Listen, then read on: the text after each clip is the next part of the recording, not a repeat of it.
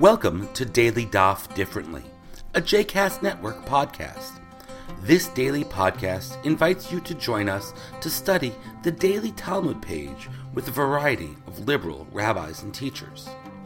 For more information about Daily Daf Differently, please visit jcastnetwork.org slash ddd. For more information about the other JCast Network podcasts and blogs, please visit jcastnetwork.org. This is Rabbi Aaron Alexander, and I am honored once again to be offering some pages of Talmud for the JCast Network's Daily Daf differently. I will be teaching from Masechet Yoma, pages 58 to 62, some of the intricacies both in debate and in ritual of the preparation for Yom Kippur and the priest's entry into the Holy of Holies.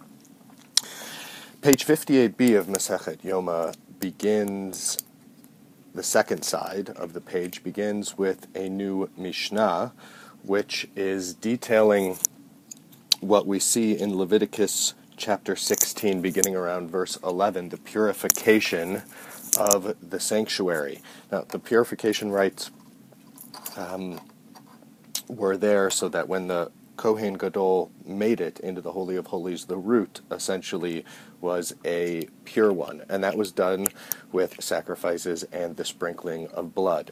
But there's an interesting machloket, an interesting disagreement in the Mishnah at the top of 58b. It begins Vayatza el hamizbeach asher lifnei Adonai, Leviticus 16:18.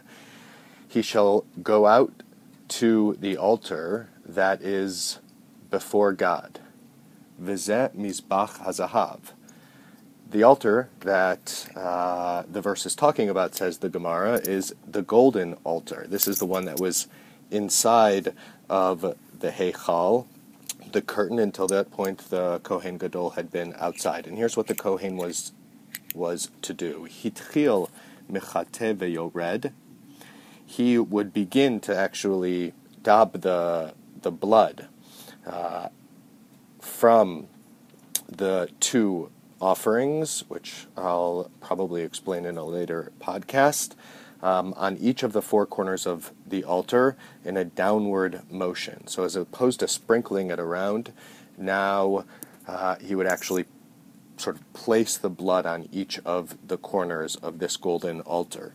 Mehechan hu matchil, from where did he start? Mekeren mizrachit tzfonit, tzfonit ma'aravit, ma'aravit, dromit, dromit, mizrachit.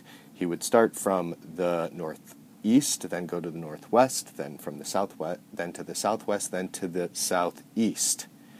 Essentially doing a circle around the altar.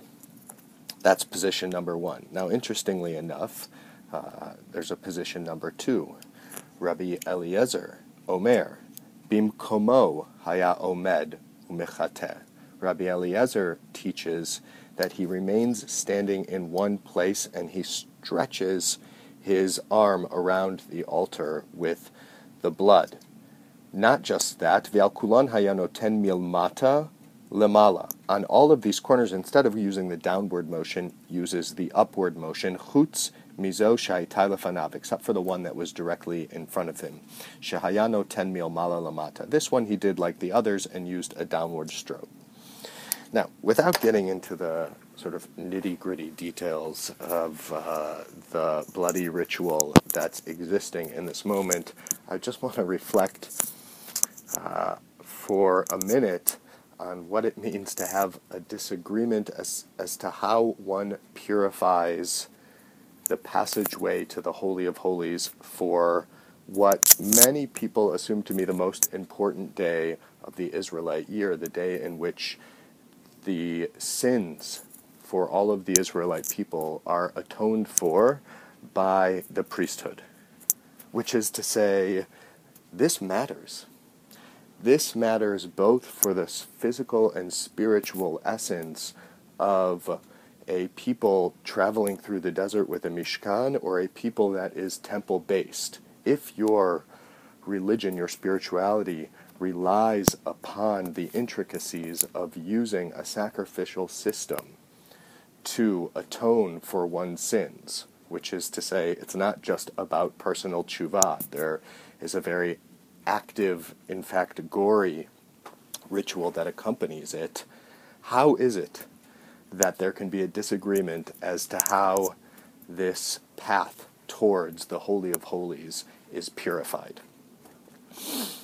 Uh, uh, on one level, it, this just goes to show the magnanimity of, of the rabbinic project, which is to say, there is no issue of import beyond disagreement amongst how it ought to be done.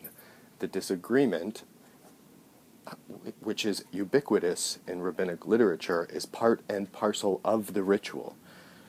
The understanding of the ritual and the ways in which it can be done with diversity give it, to a certain extent, an element of its meaning. This is not insignificant, and I think a point that we often forget when searching for truth. Uh, truth sometimes, uh, actually, oftentimes, is in the process. The second piece I, I, I want to say is I just think the, the machloket, the disagreement on its uh, figurative surface, is interesting. Uh, according to the Tanna Kamma, the the um, first passage of the Mishnah, the majority opinion usually, uh, one has to move around the altar, physically going from corner to corner, da- dabbing blood uh, onto uh, onto the surface.